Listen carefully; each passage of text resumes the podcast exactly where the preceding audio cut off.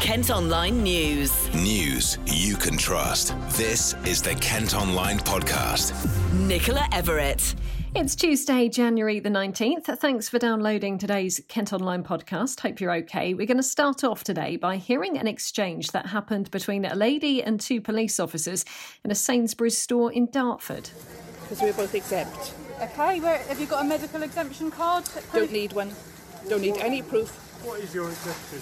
No, nothing to do with you, a doctor. Oh, I know, so we've Are you a doctor? We've been requested on behalf of You have of no Sainsbury's. right to ask me what my disability is. The woman was challenged after refusing to wear a face mask. Under current COVID restrictions, a face covering must be worn in shops and supermarkets unless you have a medical exemption. Regardless of whether or not you're wearing a mask, the manager has told you that he's not going to serve you Why? Because you've Can you read that, to wear a mask. please? There is the government statement that you are not allowed to ask me what my disability is.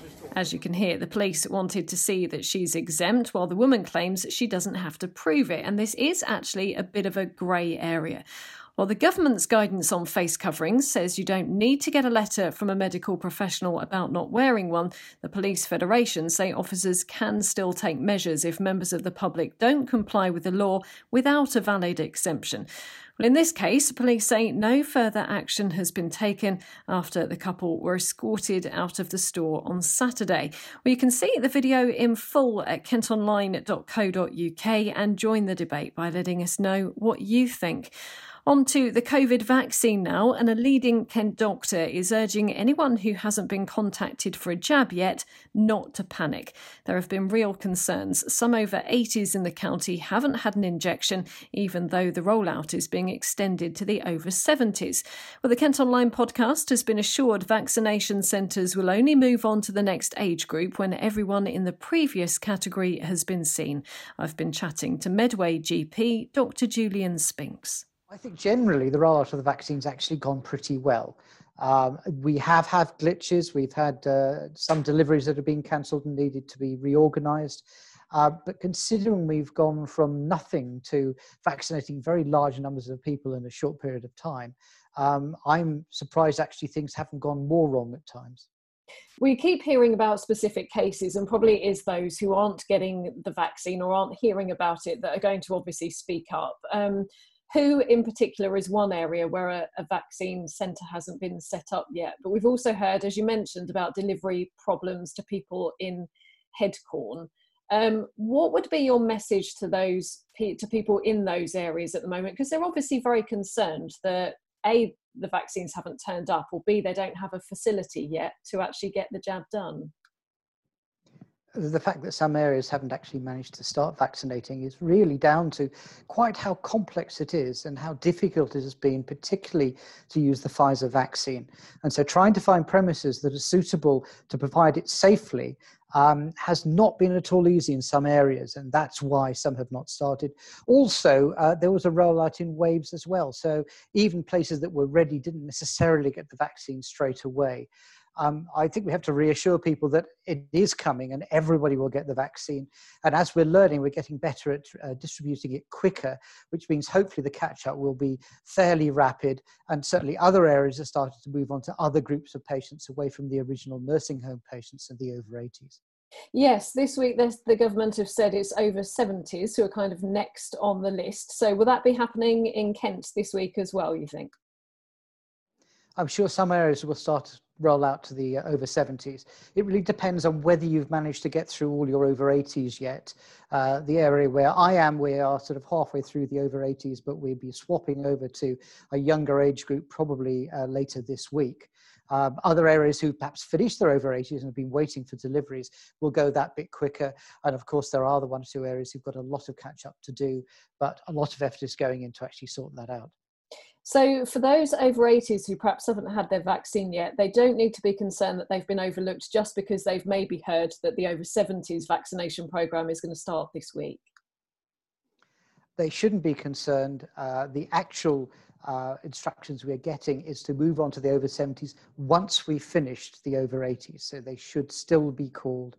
And I, unless a practice had said specifically that they should call, I wouldn't call the practice because people are phoning out or sending text messages to organise vaccinations because it's such a major job. We're having to do it in groups. Kent's coronavirus infection rate is continuing to fall as lockdown measures take effect. 922 people tested positive in the county yesterday. Cases have dropped by almost a third in the week to last Wednesday. More than 52,000 people, meantime, who weren't showing any symptoms of coronavirus have now been tested in Medway alone. Latest figures show as of Saturday, 994 people were found to unknowingly have the virus. Many would argue that schools closing again has helped significantly in bringing down cases of the virus, which surged after children went back in September. And now one academy boss in the county says they may not return until after the Easter holidays. Steve Chalke, who heads up the Oasis Academy, which has a school on Sheppey, thinks it'll be months before children return to the classroom. It's also claimed today Kent's coroners are handling a distressing number of deaths caused by the crisis. Last week, they dealt with around 300 cases, which is three times more than the usual number before the pandemic. The Kent Online podcast has also been hearing how the pandemic has had a devastating effect on young people's mental health. Research out today by the Prince's Trust shows a quarter of 16 to 25 year olds feel unable to cope with life since the start of the coronavirus crisis. Rihanna Patterson from Folkestone was in her final year at the Uni of Kent when the first lockdown came into force last March. The 23 year old almost ended up homeless and had to claim universal credit while looking for a job? Well, during March, I was in my final year of university, so I was studying psychology, and it was quite difficult for me because we went kind of from uh, in-person um, classroom to a virtual classroom, and a lot of the resources that we could find on campus were now not able to run virtually. Um, so the help that I would get with like my dissertations and academics um, were not available to me. So it made things extremely difficult. And then I didn't even have a physical graduation. We had a virtual one, and we're still um, waiting on the university to reschedule our graduation. So it's kind of a weird time to be finishing university. And yeah, during that time, it was quite chaotic for me. And I was in a process of almost being homeless. And that itself is very, very intense um, to be homeless whilst in a pandemic because coronavirus is kind of the main health priority and everything other um, than COVID is kind of, you know, not really um, touched upon as much, is not really amplified in the media. So yeah, it was a very um, difficult time transitioning into um, being at home and, and looking for work and things like that. I think for a period of time, I felt depressed.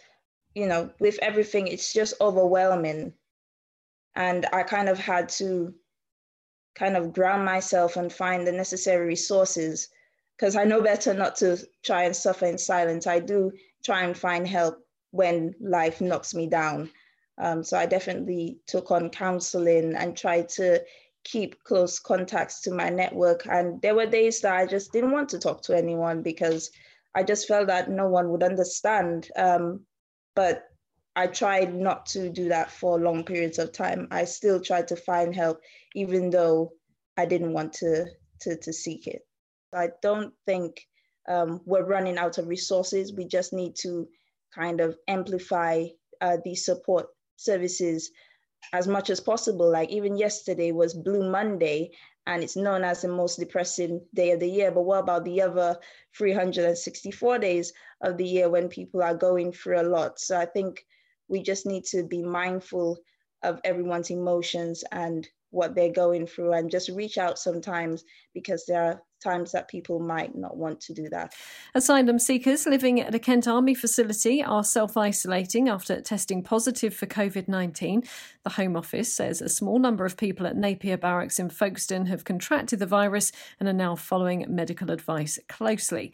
And the Archbishop of Canterbury has described the coronavirus vaccine as an answer to prayer. Justin Welby has revealed he got the jab at the weekend as part of his role as a volunteer at London's St Thomas's Hospital. Kent Online News. Some other top stories today and a van driver who broke down in the Operation Brock contraflow of the M20 says it was so dangerous he'll never use that stretch of motorway again. The 32 year old was stranded between Maidstone and Ashford for about 45 minutes and described it as terrifying. Highways England insists they dealt with the breakdown quickly and safely. We've heard today HSBC is going to close 82 high street branches this year, including three in Kent. The one in Gillingham will shut in July before sites in Ramsgate and Deal go in September. The bank's putting it down to more customers going online and will try to redeploy most staff to nearby sites. It's feared there could be more flooding in Kent this week as Storm Christoph brings heavy rain over the next few days. A yellow weather warning comes into force at midnight and lasts until midday on Thursday. Flood barriers have been put in place in Barham near Canterbury after the river Nailbourne began flowing through the village following heavy downpours last week. Now, the Kent Online podcast has been told how a phenomenon that started 25 years ago in Japan is still just as big today. Pokemon cards feature featuring characters with different powers were traded in playgrounds across the county. Now, some are selling for hundreds, if not thousands, of pounds as they're hunted out by professional collectors. Alex Boness owns Level Up Games in Canterbury, which took a punt on selling cards a few years ago. Always been into animation, so I watched the TV show. Um, the cards bypassed me at that point, which in hindsight says why shouldn't I have picked some up? But uh, hey, that's the uh, 2020 vision of hindsight. Um, so yeah, the, I saw it saw it happening initially with the first movie and the TV show and the anime and and the bits and pieces surrounding it. I knew a lot of people who played video games, so there was actual awareness of it happening. But I wasn't paying that much attention myself. We started it absent-mindedly about six, seven years ago with associated products. We're dealing with the Pokemon games. We're primarily a video game shop. We started dabbling into the cards. One of our regulars came in with a half a shoebox full of Pokemon cards, and like, "Would you want these as well?" Yeah, sure. Why not? We'll give them a go. And I had them on the counter for like 10p each, not really paying much attention. Um, knew it was an associated product. I knew it would probably sell. So we just experimented, and uh, yeah, a week later they'd all gone. Someone came back in. Do you want to buy some more? Yes, please. And it's it's snowballed from there um, to the point where we're dealing with graded cards. Um, we've got a lot of collectors. Both, unfortunately, now the tourism's gone, but uh, you know, recently sent out a package to Holland to a guy who found us last last Christmas when he was here visiting relatives. Um, but the tourists were always really, really interested in them when they were here. So we've got quite a really broad appeal from like kids who are just want like shiny cards, right through to like very highbrow collectors who will really examine it just to make sure it's just right for their collection. And finally, while Kent's tourist attractions are unfortunately closed during lockdown three, we've been taking a bit of a look back at some from the past. You may well remember visiting places like Fantasies Water Park in Dartford or even Dickens World in Rochester. But some old ones you might not be aware of are Maidstone Zoo and even at the Dolphinarium in Margate, would you believe? Well, Chris Britcher has spent some time reminiscing. Chris, I particularly loved this feature. Can you tell us about some of the attractions that you've mentioned? Well, a lot of it is based on my childhood, not Maidstone Zoo, I might add, because that was a little bit out of my time zone. But um, you know, places like Fantasies in Dartford and certainly Dreamland back in its heyday, they were the places to go. And when you were young, you wanted to have your birthday parties there. And I feel like they just there's something about them. There's a real feel good uh, atmosphere about them, especially in these gloomy old days. I think it was worth harking back to brighter times. Absolutely. And anyone who did grow up in North Kent, if they didn't go to fantasies back in the day, they really did miss out, didn't they? I remember going there and loving it, despite it being terrifying. it, was, it was a strange place. I mean, I don't think it would have passed health and safety today, but back then, I mean, it was absolutely essential to go to it. And I mean, I lived over in East Kent, and everyone still knew about fantasies and wanted to go there. So it was a yeah, it was a it was a must do trip when you were a teenager. Exactly. Well, for anyone who missed out, let's just explain. It was um, a, a, massive water park. It really was incredible. Loads of flumes, but one in particular where you had to sit on a rubber ring that was particularly death defying.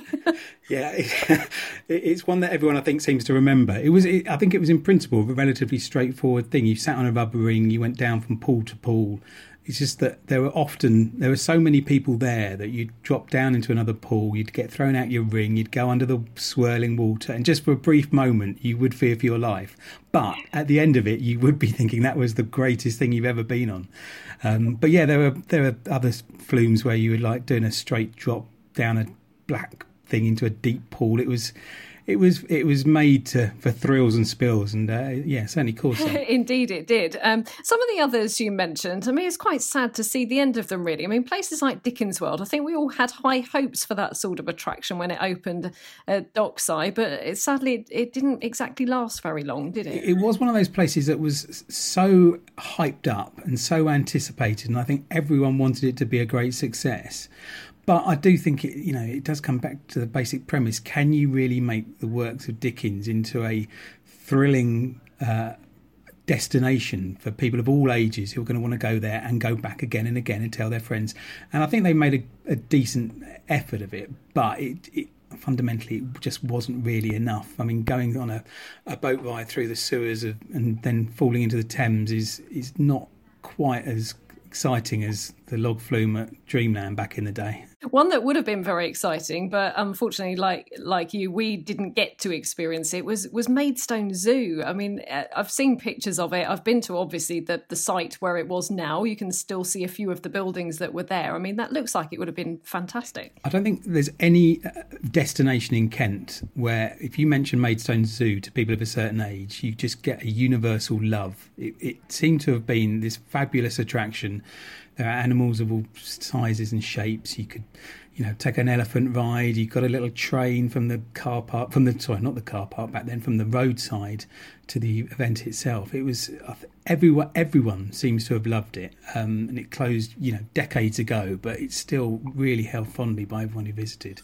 Indeed, and one that has kind of kept going in various different guises over the years. Uh, Dreamland. I mean, it, it is good, isn't it, to see that that is still is still going despite the tough times at the moment. Yeah, absolutely. And I think Dreamland's, you know, it, it was able to be revived just because there was so much goodwill, and I think people had really, really fond memories of it. Their childhoods, taking their kids there you know, people of all ages really, really wanted it back. Um, and I know it's a different animal today to what it once was, but it certainly moving much more in the same direction. I think the recent investment, obviously pandemic notwithstanding, it's it's you know the the crowds are really growing again. Um, I, I, think Dreamland's got all the potential to once again really reassert itself as as one of the southeast's top destinations, let alone Kent's. Yeah, I certainly missed it this summer. I can't wait to get back. Chris, thanks ever so much. And you can see pictures of those attractions and more, plus share your memories of them at kentonline.co.uk. Kent Online Sport. Football and Gillingham's game at Lincoln City tonight has been called off. Steve Evans' side were due to travel to the top of the table club, but their pitch is waterlogged.